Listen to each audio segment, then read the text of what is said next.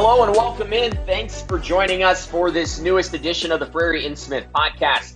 It's almost time to talk some Sunbelt football, but before we do, we wanted to remind you about our last episode.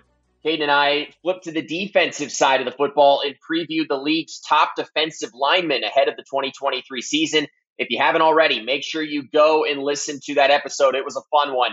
Today, on episode 86 of the show, we're excited to welcome James Madison Athletic Director Jeff Bourne to the Frary and Smith podcast as we continue our Decision Maker series, which shines the spotlight on the leaders at the forefront of the ever evolving world of college athletics.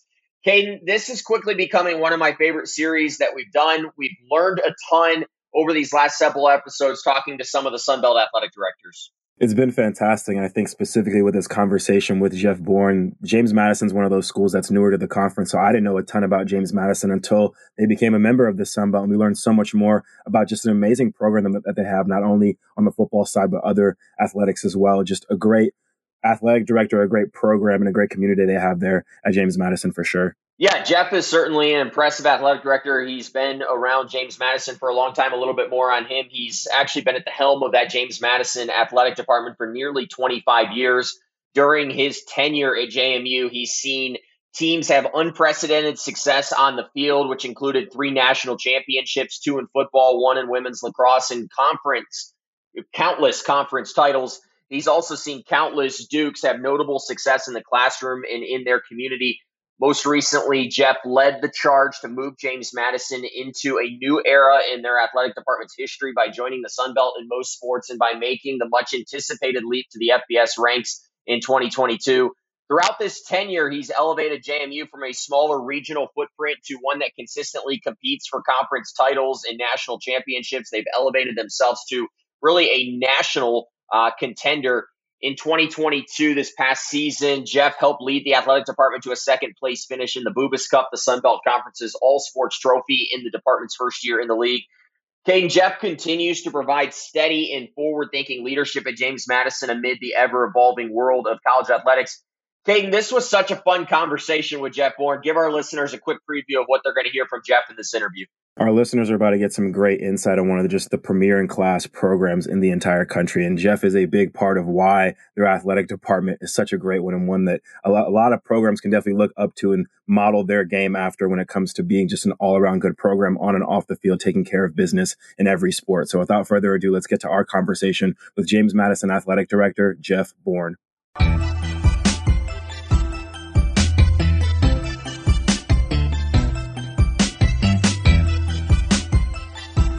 Well, we're really excited to have James Madison Athletic Director Jeff Bourne on the podcast. Jeff, thanks for taking some time out of your schedule to join us. Glad to do it. Yeah, I'm anxious to uh, have a chance to sit down and catch up. Yeah, well, let's jump right in as we do on most of these episodes. And Jeff, when you look at your resume, you've been at the helm of this James Madison Athletic Department now for over two decades at this point. Uh, you've had teams win national championships, countless conference championships. What has been some of your favorite memories of probably these past 25 years and the journey so far? You know, I think across the board, watching uh, watching some of our programs win conference championships because early on, I, came to the program in '99. Our goal uh, back then, as it is much today, is, is, the goal is once every four years you win a conference championship and give your your student athletes a chance to compete in uh, NCAA postseason play. I think that's a really important part of the collegiate experience, one that we want to see all of our student athletes uh, have a chance to to do sometime in their tenure uh, at James Madison. And what we've started to see over the years is they they have more than one experience with that. So um, certainly, conference championships are important. National championships are are pretty phenomenal too in terms of of that whole exposure and and what it brings to the program. And you know, we've evolved we've been one of those schools over time that that I think did a good job with planning and sort of uh, defining where we wanted our future to be, and um, that is a process that goes on every day still. But I, I, feel really good about about where we are and where we're affiliated and the experience uh, that the young people get to have that, that are here on our campus. Jeff, thanks again for joining us. This year, JMU is the only Sunbelt school to have every single athletic program finish with a 500 record or above. It's your first year in the league. What do you think that says about the overall strength of your athletic department as a whole? Um, it tells me we're prepared. we were prepared for this move. Uh, I think we did it the right way. Uh, we afford we're, we afford opportunity across the board. We're, we're not a institution that picks two or three sports and says we'll take care of them and and and promote the uh, small number. We, we do it we do it for everybody, and uh, we find that from a standpoint of synergy and morale in a department and support from coach to coach, that philosophy has has worked well for us. And um, you know the old adage, uh, "Rising water, all boats rise." So uh, for us, when when a program has success, it really offers a, a, sense of urgency for others, and we felt that all across um, the athletic program. I'm really proud of our coaches and support staff and student athletes for their commitment. But you know, it goes back to sort of your mission and what what you want that experience to be. And I, I really do believe that's an important part of collegiate sports today. Yeah, and I think even too, I know Kaiden and I have gotten the, to experience the James Madison fan base, and I, and I believe that what you're saying is part of that as well. Seeing year long strength from multiple, um, you know, athletic programs we just talked about the overall strength of this athletic department, but football in particular has been the model of consistency during your tenure. They've made 14 postseason appearances. You guys have won uh, two national championships. What were the keys not only to success, but sustained success during that FCS era of this program? Now, from what, what I saw in the past, some programs would have success, and then they would there would be a letdown. Uh, there would be a lack of maybe um, intensity, uh, a lack of direction. And for us, whenever a program succeeds, um, we share that moment. We we share the victories and and celebrate it, but we go right back to work um, shortly thereafter because it's t- as we all know, it's tough to stay on top. Your target on your back gets large, and you have to just keep working harder.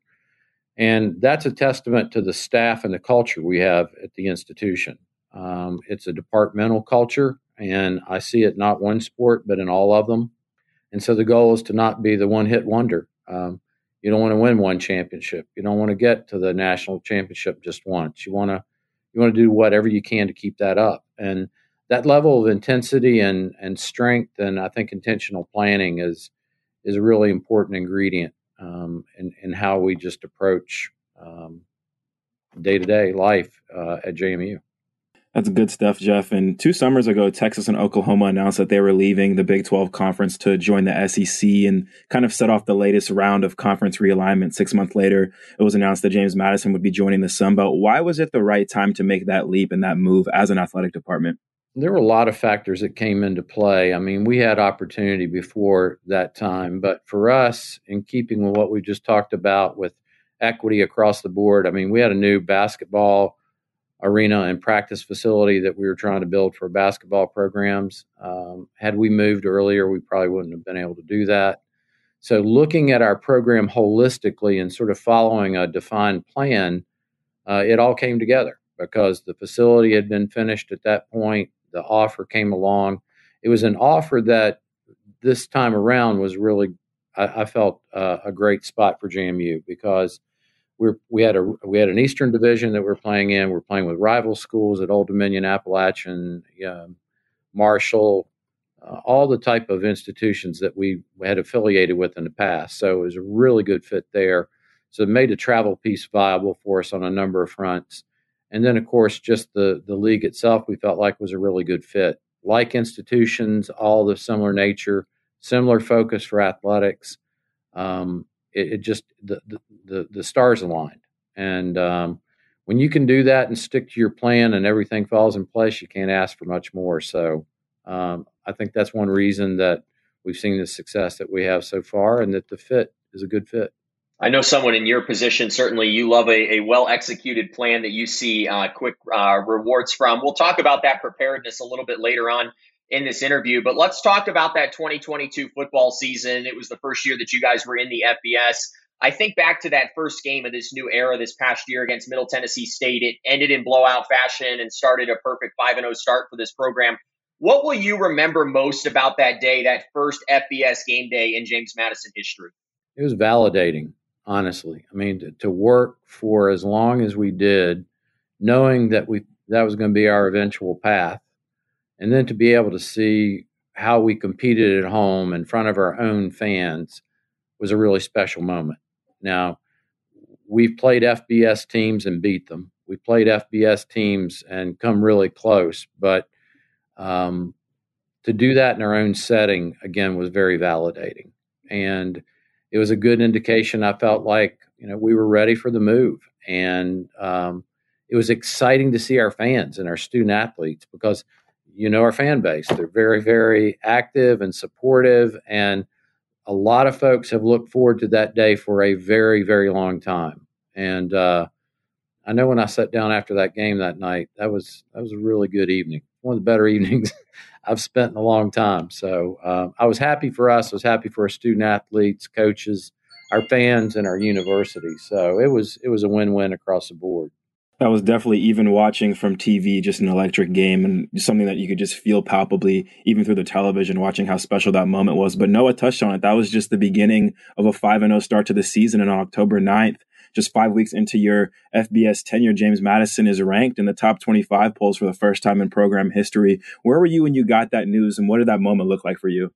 Uh, I was in a meeting. I remember that. I mean, so I was always in a meeting. It seems like that's where my life is. But uh, I remember a staff member texting it to me, and I was I had to do a double take. I looked at the phone twice and went, "Wow!" You know, I knew knew we had a good football team. I knew we were playing well, but that's not something you expect in your first year of FBS. I mean, we know you have to earn your way in in this, and it's incredibly competitive. There are so many good teams. Um, we have a great league um, and great teams in it, but uh, you know our team did perform really well, and Todd Centeio went out with an injury halfway through the season. Had Todd stayed healthy the whole season, it could have been pretty scary. Um, as as we say, though, you know the target gets bigger when you're ranked in the top 25, so it it brings challenges with it. But what what a phenomenal experience just overall uh, it was. Well, thinking about that target getting bigger, one of the areas we wanted to touch on, obviously James Madison ends the regular season with winning a share of that Sun Belt East division uh, when you guys took down Coastal Carolina, thus securing what you guys dubbed yourselves as the Kings of the East, that moniker. Uh, why was it so important for you guys to celebrate that moment? And do you feel like that has kind of placed a target on this Dukes program? Oh, I'm I'm sure it's placed a target, but if, I think if you go to every athletic director that uh, found themselves in the same spot that we did, they uh, they probably understand it. Uh, the reason being is you've asked a, a, a, group of young men and coaches to compete um, without any chance for postseason. No shot at a conference championship, no shot at a bowl game. That's a tough thing in this day and age of NIL and the transfer portal to try to remain competitive. Um, today, at the drop of a hat, uh, a student athlete can make a choice to go somewhere else. And so, you're trying to do something, trying to offer some experience that, uh, at least for that year, try to make up for for some of what they couldn't have. And um, you know, we tried very hard with the waiver process with NCA, and there's a reason we did that. And I think we're in a different environment today than we were years ago. And and the portal and um, NIL are two things that have dramatically changed that. And we want the student athletes that are at JMU to stay at JMU and we want a chance to continue to be successful the way we were last year. And um, it wasn't meant to be derogatory to, to any member of our league or certainly not to Coastal. But when you go back and look at where we found ourselves, that's um, that's pretty pretty difficult spot. So uh, I, I I agreed with Coach Cignetti and the team. We needed to try to do something to to help offset that. We'll definitely get into those topics of the transfer portal and the name, image, likeness, and some of the changes of college football. But you mentioned Curt Cignetti. It's hard to talk about this team without talking about him. And I know me and Noah love some of his comments and his sound bites from the media. Like no matter, it's not a matter of time when James Madison will run the time, run the Sun Belt, but when it will be. Um, one thing he does extremely well is win. He's 41 and 8 during his tenure in Harrisonburg. What makes him, in your eyes, such a successful coach? And are there any funny stories or sound bites that you've heard personally that maybe stand out during his tenure personally to you? You know, Curt Curt is such a talented football coach. Um, it's in his genes. I mean, his father, his brother coached, and were very successful.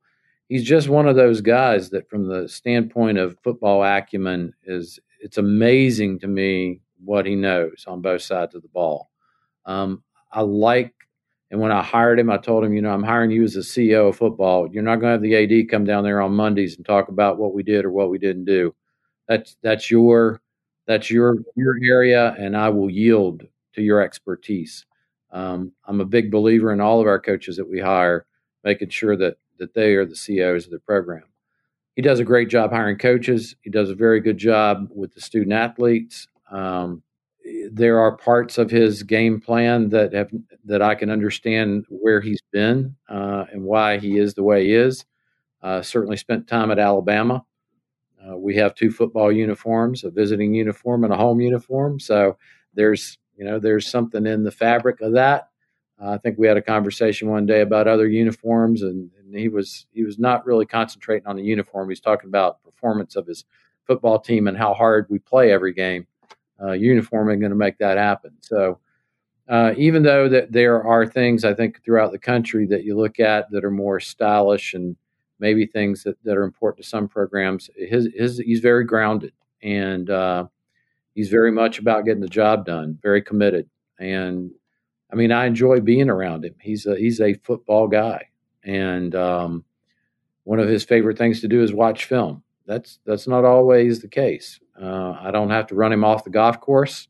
I don't have to take him out from somewhere else. We we know where he's going to be. He's going to be working hard, and I think that type of mindset is what's really permeated our football team, our coaching staff, our, our, our student athletes, and the expectations are high, and he's willing to stand up and go after them. So we're very fortunate to have him. Uh, I tried to sign him to as long a contract as I could, and I think he'll do a great job uh, continually for JMU.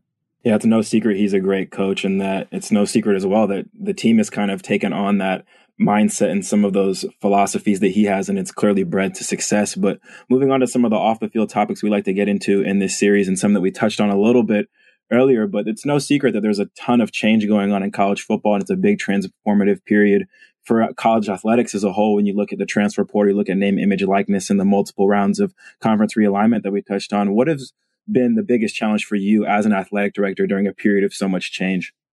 You know, we talk about managing it. Um, managing the change. And right now, we're not sure where things are going to end up, and that that's that's always a little concerning. Uh, what we do know is there are things that have to change. There are things in order to keep the level playing field in sport, in order to keep amateurism in sport, um, and in order to have a bright future for a broad group of institutions, there will need to be change. And in all likelihood, it's going to probably involve the federal government to, to help us with some of that. And it's just sort of where we've evolved, right? It's not, I don't know, it's the fault of anybody, but we're all such competitive beings that where you open a door and allow something to, to, to adjust or within a program, normally um, those things are going to happen. So uh, I don't blame, I don't blame institutions. I don't blame leagues for where we are. It's just sort of where we find ourselves today with where the dynamics are. But we all know that that we need some we need some help to bring it back to a level playing field. Um, you know, the days of SMU getting thrown under the jail for what they did. Now, you look around too far. There's probably a lot of that going on, and nothing's happening. So, um, how do we how do we make the, the the wrongs, unintentional wrongs, right? And to me, I think that's something that we as administrators, um, institutions, uh, federal legislators and state legislators need to get behind it and fix it. So I'm encouraged that'll happen.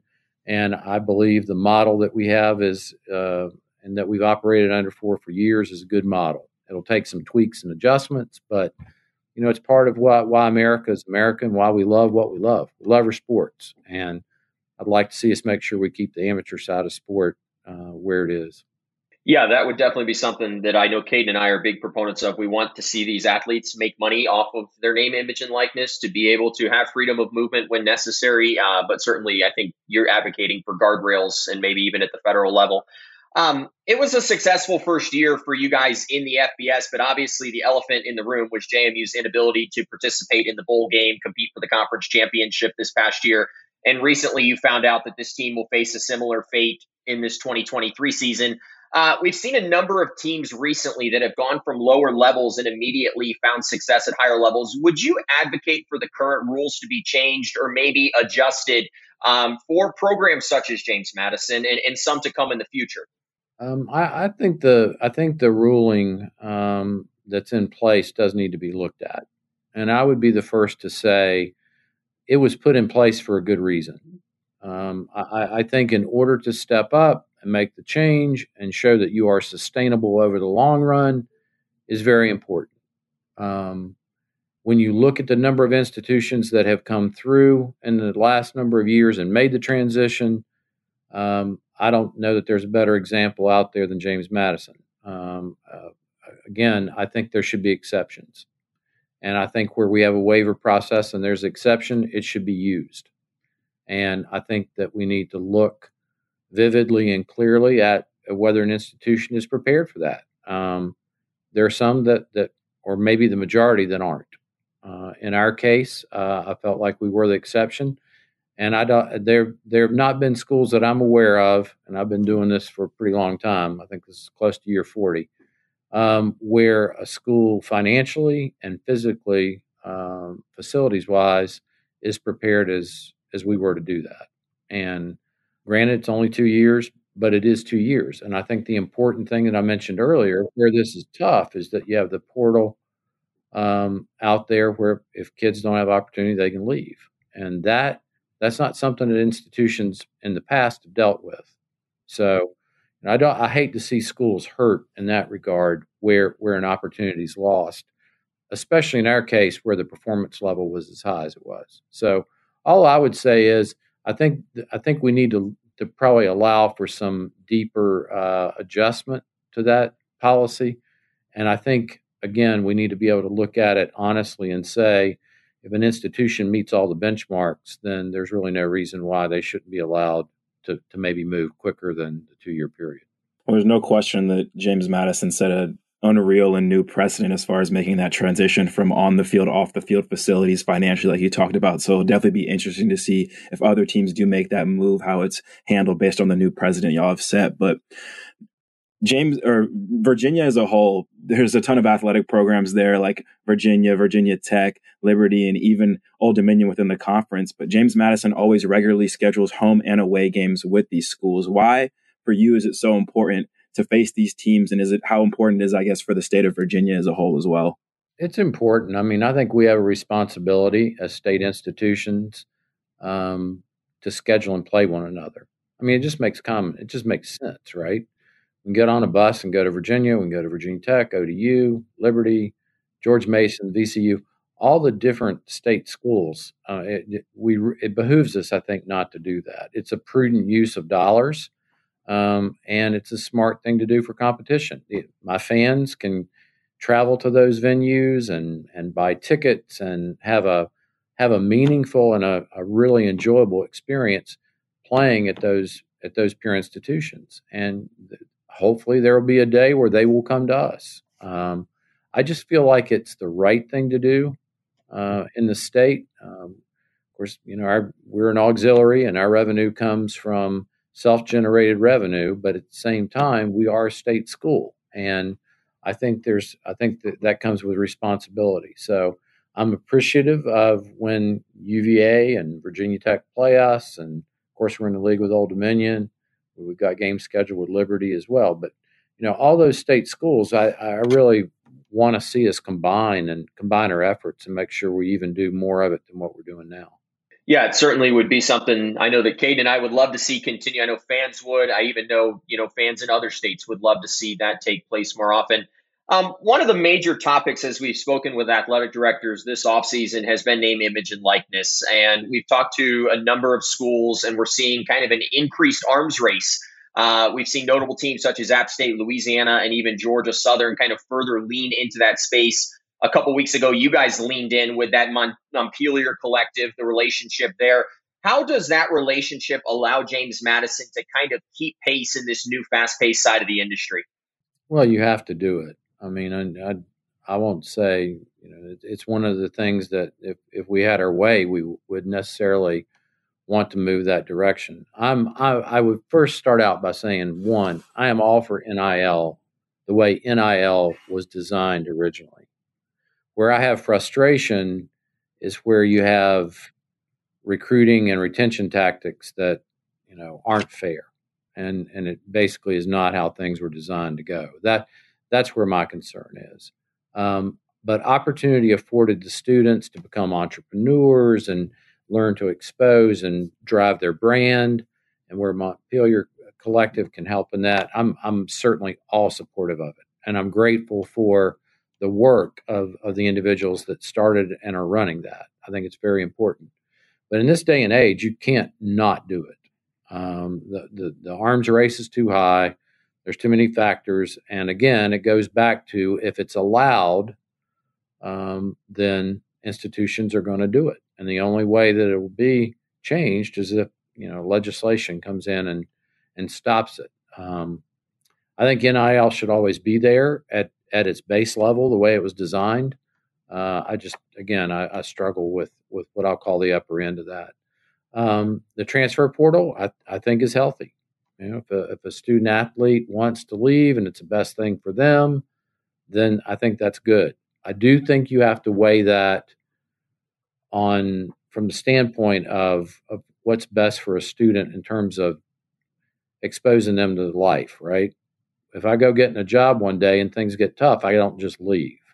You have to deal with that, learn to fight your way through it, learn from it, and then maybe move on. So I want to make sure that we're not just giving outlets for people to to constantly find a new home when things get tough because you know life is challenging. You guys know, I mean, everybody does. It's it's not it's not the way it's drawn up or in the book. Sometimes it's uh, there's a lot there to be dealt with. So for us, it's um, it's one of those things that we felt like was absolutely essential.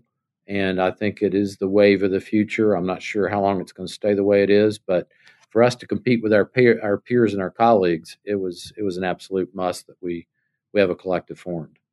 Yeah, there's no doubt that the transfer portal and name, image, and likeness have kind of, in a way, kind of flip recruiting around in a way I feel like people didn't normally or uh, actually anticipate happening heading into those changes. But one of the other big exciting changes that's coming to college football in 2024 is the expansion of the college football playoff to 12 teams. It presents an opportunity for the Sunbelt schools like James Madison to potentially have a seat at the table and be in the playoffs. What is your thoughts on the expansion of the college football playoffs and how it specifically affects James Madison in the Sunbelt?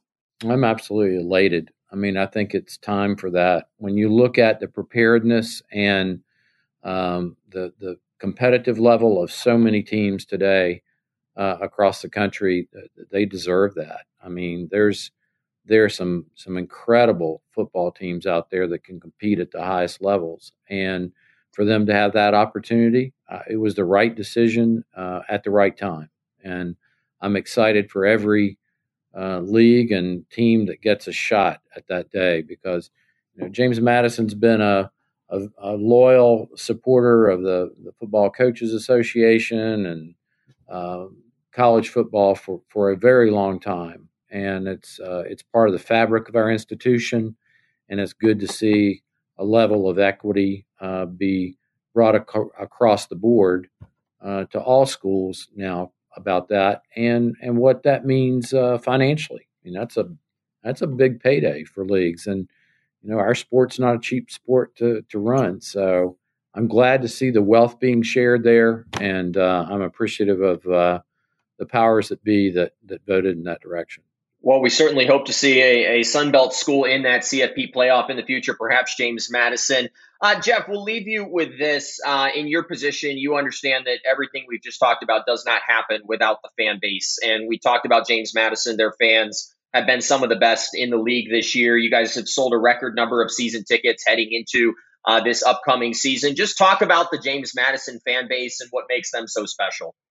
Well, for us, when you go back over the years, you'd say, what are key ingredients to, su- to success? And certainly the university support uh, is very helpful, but there's no way we win championships. There's no way we even get in the Sun Belt.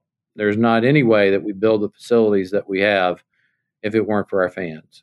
And they are they are at the very core of what we do. Um, they're there to support our student athletes and make that experience an exceptional experience.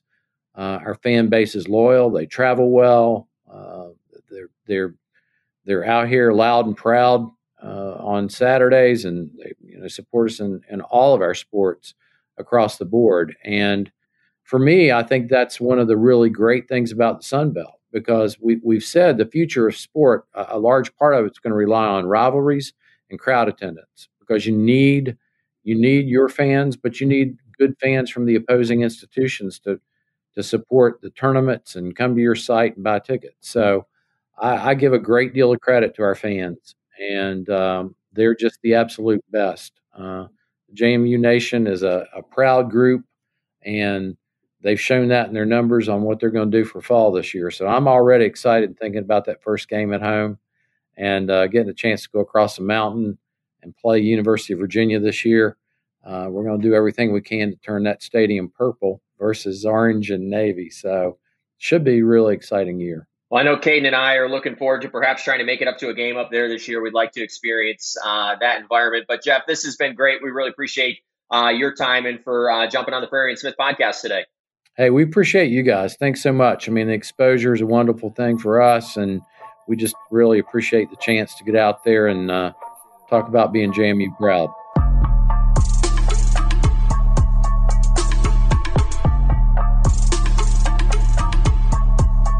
Kaiden, we promised a good interview. That one certainly delivered. And Kaiden, we were talking a little bit before that interview and looking at what James Madison was able to do this year, particularly in football. And I don't feel like it's too much of a stretch, Kaiden, to say that this was the greatest transition ever from the FCS to the FBS in NCAA history. Yeah, it's funny because when I was getting recruited by App State, they were mentioning that they were taking this this step, this transition from the FCS to the FBS level. They won their first bowl game when I was a senior in high school, and people were calling that already one of the better transitions a team in school has had. They hadn't they hadn't lost a bowl game until my senior year, so now to have that happen in the Sun Belt has that history that that DNA of teams making that easy transition for JMU to kind of just say, hold my beer, App State. Y'all think y'all made a good transition. We're going to get ranked in our first year. We're going to start off undefeated and hot, and we're going to just keep building on the great FCS tradition that we've built up. It's truly great to see for the conference. It elevates the game of everybody, and just huge kudos to Jeff for maintaining that level of success that they had at the FCS level. And it's kind of hard to bet against them being just as successful at the FBS level now. Yeah, I couldn't agree with you more. And Kaiden, one of the things that I found so interesting in that interview was the restraint that James Madison showed. They talked about taking time to build up facilities, building up staffing, infrastructure, uh, so that when they made that leap, uh, it was successful. You don't see that a lot of a lot of times uh, in this current era of Division One football. You don't, and just continuing to draw back on my experience in the conference. I remember a time when Idaho was in the conference and we had to play teams like them in New Mexico State. And when you just look at their infrastructure and what they had, they shortly made an exit out of the conference just because they weren't built up and ready for that level. And it's clear that James Madison is ready for that level. They've stepped up to the occasion, kind of created the blueprint for teams who might want to make that transition in the future. So they've done a great job and an outstanding job. And it's hard to deny what they've done so far. Kaiden, you knew we couldn't address it on that podcast, kind of the elephant in the room, this transition period. James Madison wanted to speed it up. The NCAA said not so fast. I, I really liked what Jeff had to say there, more saying that moving forward, they're perhaps needs to be a process to examine readiness as a part of this transition from FCS to FBS football.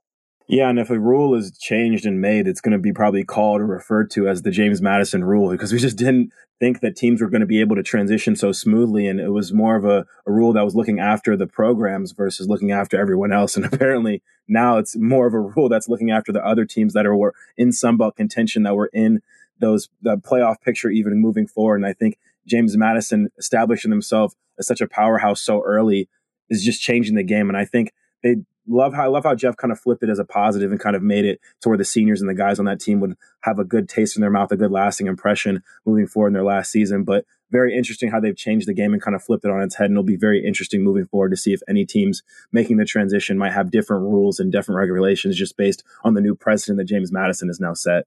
Yeah, it will definitely be fascinating. I will give you that. I hope that there is a, a case study someday done on what James Madison has done to prepare themselves uh, for this move because it was certainly a successful one. Well, that will do it for this exciting episode of the Frary and Smith podcast. Again, we'd like to say a special thank you to James Madison Athletic Director Jeff Bourne, as well as Assistant AD Kevin Warner, for helping make today's conversation possible. Before you go, don't forget that we'll be back with the next episode of the Frary and Smith podcast on Wednesday, June 28th. We're going to continue our Sunbelt position previews ahead of the 2023 football season. Kaiden, I know you're excited about this one. We'll be talking and taking a closer look at the loaded linebacking corps in the league that features a lot of star power heading into 2023. That'll do it for us here at the Frary and Smith podcast. As always, if you like today's episode, please take a moment, like, rate, and subscribe to the show wherever you get your podcasts. It really helps us and the show out. We're going to continue to be here over the final months of the offseason, keeping you up to date with all the latest happenings from around the Sun Belt. So for Kaiden Smith, Richmond Weaver, and Brett Jemis, I'm Noah Frary. We really appreciate you spending time with us today. Well, that's goodbye for now. We'll talk to you again soon.